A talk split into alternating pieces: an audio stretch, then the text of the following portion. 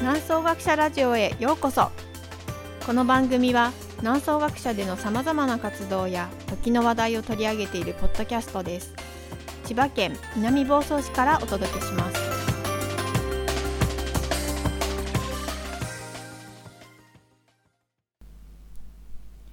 はいこんにちは。南総学者ヨガ瞑想講師の涼子です。皆さんこんにちは。学者長の大滝です。はい今日もよろしくお願いします。はいよろしくお願いします。はい、今日の話題はですね、はい。結構ホットですよ。おなんでしょう。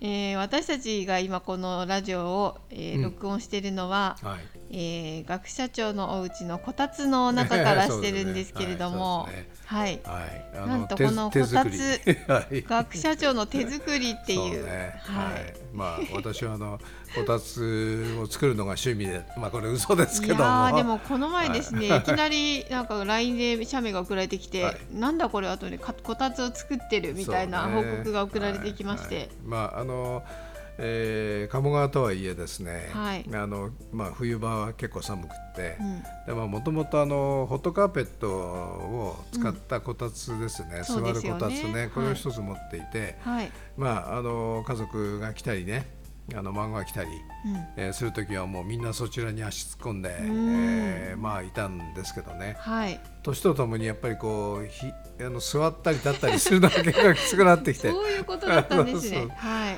それで、うんうん。えーまああの思い切って、うん。まあ立ちこたつっていうのかな。うんねえ、なんてそういうんですかね。まあ、食卓のテーブルですけどね、はい。あのーまあ、あの杉の一枚板で、あの私が作ったテーブルなんですけども、はいえーこれにこたつのヒーターを入れ、うん、で、えーまあ、天板のそのはい。テーブルの板をね、でっかい板をこれを上に置き,、えー置きうん、まあ、あとはあの、えー掛け布団ですね、まあ、巨大な立ってこたつなんだけど、はい。あの掛け布団をですね、はい。2枚使って、はい。まあ、あの立派なこうた立ちこたつね、はい。これもを、まあ、年末に、えー作うね、りましてましたね。はいはい。はい。でまあ、これが実は大人気ではいん、もう出られないですね。そうですねね。でここでほとんどの仕事が終わっちゃうんですよ。あのでしかもほら膝曲げて座らなくていいから、うんうんね椅子に座ったままね食事したり、テレビ見たりまあこうやってあのラジオの録音をねそうですねやったり、えーまあいろんなことがここでできちゃうんで、うんうんうんうん。もう立ちこたつ最高やなと、ねえはいはい。まあそれに刺激を受けたうちの旦那さんもこたつを作り始めてしまいましたからね。はい、そうですよね。はいこれどんどん輪を広げていきましょうよ。というわけで今日ははいこたつっていつからあるの？とかおーちょっと歴史を見てみても面白いかなと思ったんですけどほどどはいはいいつ頃からあると思いますか？ん？こたつ？こたつ。はもう日本古来のもんじゃないんですかね、違うのかな？い。や、っていうか、うんうんうん。畳の生活したのがいつ頃ですかね。まあでもあれでしょ、うんお茶が始まったのがもう随分あの戦国時代そうですね。もう、はい。もっと遡るんじゃないのかな。いやーなんか実はですね、室町時代ぐらいからあやっぱそうなんだ、うん、あるみたいですね。まあ呼び方とか名前とかはちょっと違ったかもしれないんですけれども、はいあったようです。はい、なるほど、はい。で、まあそれから、ええ。あのーその時はいろり南総学者にもあるいあろりのところにちょっと足のある台みたいのを置いて、その上に布団をかけるみたいな形だったあそうです。そうかそうか。なので南総学者でも一番古い形のこたつをやろうと思えばできる危ないですね。でもそうですよね、はい。本当にあちちな感じになってしまう。炭火はコントロールが難しいうん。ねで多分すごいい本当にもう収まってきた炭ああそういうのところに残り火みたいな？あはい、かけてやるのかなとまあ、昔の火鉢もそんな感じ、じですからね、はいはい。まあ、それが一番うん当初の、なるほどね。こたつだったみたいですよ。はい。はい。あれかなやっぱり、えっと、江戸時代のなんかこう映画なだなんか見ると結構庶民は火鉢をこう囲んでたりね、これはもう明治大正昭和もやっぱりあの火鉢っていうかな、あるじゃない、はい。のありますねあれ火鉢って言うんだっけ？あれ火鉢でいいんじゃないですか？火鉢でいいんですね。ねそうですよね、でそれであの炭をこう起こして、うん。持ってきて中入れてこうやってね温まってるっていう、手を当ててね、そうですね、えーなんだけどあれあれもほら膝とかはあったかくないじゃないですか。本当そうですよね。ねえだからなんでもっとこたつじゃないんだろうなと思っちゃいましたけどね、うんうんうんうんもっと普通にやね、はい対応してもよかったなと思いねますけどね。でそれから南総学者にあるもう一つは堀ごたつ堀ごたつそうそうそうまああそこでも時々ラジオの収録してるんですけども、うん実は堀ごたつを生んだのはイギリス人だそうなんですよ。それは面白いな。イギリスで生まれたじゃなくあて。ではなくて日本に在住されていたイギリス人の陶芸家の方、かる。がえっとバーナード・リーチさんという方らしいんですけれども自宅に掘りごたつを初めて作られたと。うん。面白いですねその話はね。ねまあはい。でも確かに足長いですし、うん。座って足入れるとか大変ね。あの留学生には無理ですよそのあ。座りごたつは、うんうんうんうんはいはい、全然やっぱりこうあの膝を曲げて、はい。えー地面に座る、はい。えー床の上に座るなんて、うん。そんな習慣ないからうね、ん。はい、まあ、しかも南総学者の掘りごたつちょっと深めに作あられててあれはも外国人うもち仕様ろん外国人ですよね仕様なんで。すよ。あの外国人の人が多多く来るんで、はいそれでやったんですけどね。ちょっと足の短い私たちには足がブラブラしてしまうっていうやつですね。そうそう。はい。下にあの実はその台をそう入れてありますからね、はい。まあ、それがまあイギリリス人の方の掘りごたつがきっかけで、まあ、それから一般住宅にも掘りごたつが作られていったということがあるそうです。はいはい。うん。まあ、掘りごたつを南総学者で、えーまあ、あれはもともとなかったので、うん。えー作ったわけなんですけどね。うん。やっぱりそのお床、えーとあれじゃない地面の間に、うん。ねある程度こう日本の家屋の場合には隙間があるので、うん。えーちょうどこう膝を曲げられるくらいの、ちょうどああのなんていうの？あの、うんうん。高さがあって。はい。まあ掘りごたつ作りはあのそんなに難しくはないですね。はい、床板を切って、ね。まあ、地面まで下ろしちゃうってねそういうことなんですけどね。うん。はい。まああそこも入ったら抜けられなくなるね。ですね。はいそうですね。はい。まああのはい、えーまあやっぱり そのイギリス人のあの方が発明したってのはよくわかりますよね。あのえっ、とお茶の世界も、うん。あれじゃないですか。まあずっと利休さん以来畳の上でね。はい。に正座し正座正座っていうかまあね正正座だよね。うんうんうん。まあ、ひ膝曲げて座ってね。ね。立てる方も飲む方も、うん。いただく方もそういうことでやってきてるわけだけど、うん。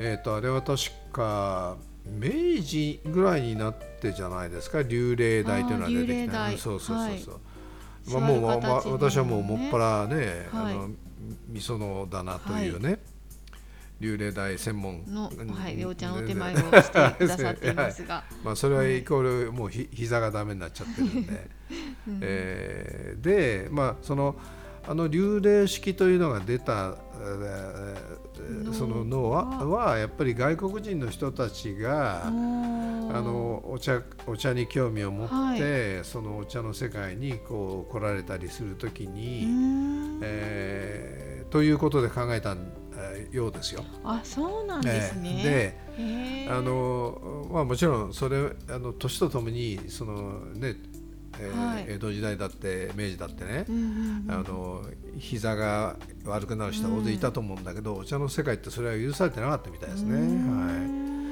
であの流霊台が出た時に、はい。えー本で読んだことあるんですけども、はい。酷評を受けたと。おー。なんだこれはもうなんだ。これ、はい。こんなもの伝統に逆らうねこんなものをね、えー茶ではないみたいな。茶ではないみたいな、うんそうそうそうそういうね酷評を受けたということなんですけど、まあ待ってましたって人たちが応じたわけですよ。日本人の中にも絶対にね。うんそうですよね、はいはい相当数いますでしょそうそうそうやっぱりね。い別にあの変形性膝関節症って今に始まったことじゃないから、ね、その当時も当然いたと思いますよ。それでもお茶を楽しみたいという方にとってもそうそうそうねいいですよね。そうかそんなところでお茶と、まあうん。このね発展とこたつの発展には何か似てるところ似がある てるところありますよね。うん。はい。まああのー皆さんあのねえーっとこたつはイコール電気屋さんで買うものだと思っておられるかもしれませんけど、うん作るのは超簡単でして あのこたつのユニット600ワットのうんこのこたつのユニット、最近すごく薄くなってるんですけど、うんうんうんまあ、それ5 6千円でもあのアマゾンで買えるんですよ。そうなんですね。でそれをまあおもむろに買いまして、はい、で、はい。えーもしあの木のテーブルだったら、うん。そのちょっと潜り込んで、うん。そのテーブルの裏側にね、はい。えーっと2本こう木をはい。実は、ああの木をまずまず打たなきゃいけないんだけど、はい。そこに穴開けて、うんうんうん。でその600ワットの薄型のやつを設置する、えーまああのちょっとこうなんていうかな日曜大からできる人だったら誰でもできちゃう、んうんうん。ねマイこたつがね自分のお気に入りのテーブルとかでできちゃいますしいやていうねかじあの買わなくたって自分家のテーブルをこたつにすそうるわけ。ですよね。うん、そうそうそうそう、うんうんねうん。うん。それで、えーさっきも言ったけども、まああのサイズによるけども、うん。まああの巨大なこたつ布団っていうのもなかなか手に入らないんで、うん。まああの手軽で安い掛け布団、まあこれがい適当な掛け布団でしょ、うんね。適当な掛け布団で良いと思いますね。これをあのかぶせまして、はいえーこのこたつ立ちこたつの場合に2枚ねあって真ん中がこうあれじゃな、はいい、あの出入りしやすいようになっております。猫も犬もみんなここから出入りしてますけど、入ってます。はい。ね、そういうことでやって、まあ最終的に上に天板っていうかな、あのーテーブルをね、うん。えー自分で、まあ、ご飯でもいいから買ってきて、うんうん。少しあの磨いて、うん。えーまあ、ニスでもかけてと。はい。はい、いやこれもですねえ、こたつの歴史の中では最初は天板がなかったそうですよ。初期のこたつはおそうで。すか。うんへえ。だから布団の上に直接みんないろいろ物を置いたりとかしてたんだけれども、大変ですよね。そうそれで天板を置いたことによってうんより団らんの場所になっていたっていう家族が集まってご飯食べたりとかできる。団らんの場所になっていったそうですよそうか。そうか。うん私が学生だった頃、まあ、あの仙台にいましたけどね、えっとまあ、当然仙台なんであの、うんも寒う4畳半、はい。みんなこたつを持ってて、へで天板をを正方形の天板なんだけどそれ裏返すと麻雀台になるですよね。そうそうそう。伝統的なそうそうそうよくあるやつですそうそうねそう。なので、うんうんえーまあねこたつに入って麻雀っていうのがね、はい。まあ、定番でしたけどもね。うんでもこたつってこれからの時代にもこうエネルギー的にも省エネなんじゃないですかね。それはですね、うん。えっと、もう私は実証していて、はい。えっと、大大きな、ね、ここも結構広い、はい。えー天井高いじゃないですか。はい。であの冬の暖房っていうのは、うん。あの夏の冷房よりもうん。圧倒的にエネルギーがいるわけですよ。そう思います。はい、やっぱりあの上げなきゃいけない温度の差がすごい、うん。あのあるんで。でしかも、はい。上げればどんどん上に暖かい空気がいっちゃうからねなかなかうん部屋全体をうん冬場温める上でのエネルギー使用はすごい夏場の冷房よりも格段に高いわけですよ。はいもかかっちゃいますね。そういうことで、うんまあねあの省エネにも全くならないんですけども、こたつというのはこういう形で、はい。足まあ我々元からそう足元だけ。けですよ。でこのこたつ布団でうん熱をそんな逃がさなければ、はいもう快適でしょ、うんうんうん。で頭から上は寒いから頭すっきりしてんじゃない、は いね仕事やるにも。そうそうそうはい。仕事にぴったし。いいですね。そうそうそうですね。はいこたつ万歳、うんこたつ万歳。こたつおすすめしていきましょう。はいそうですね。いやこれはなんか実は世界他の国にもあるみたいですよ。あこたつ的なものが。あ。そうなうんん、だ、なんかあー。イランとかアゼルバイジャンには同様の暖房器具があるとか、あとアフガニスタンタジキスタンとかにも同じような暖房器具があるそうひょっですと。してひょっとすると日本古来のもんじゃないのかもしれませんね。ねえどっから始まってるのか,、ねえルーツはどひょっとしてうん。ねシルクロードなのかもしれない。かあるいは人間がみんな同じことを考えるのかっていうことですよね。はい。ま今ねあのロシアにまあ不条理に攻められてうん。ねあのインフラを潰されて電気がね十分にそのうん来ないそのウクライナとかね。はい。はい、まあなんかこういうちょっとした工夫がねやっぱり必要かなというふうに思いますよね。そうですね。はい、はい。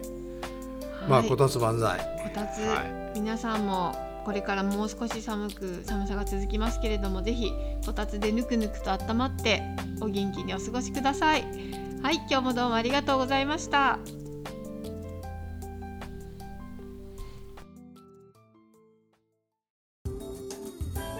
南総学者でのプログラムやイベントに関する詳細は南総学者のホームページや SNS をご覧くださいこの番組へのコメントやリクエストもぜひお寄せください南総学者ラジオは株式会社オフィスクライメートの提供でお送りしています。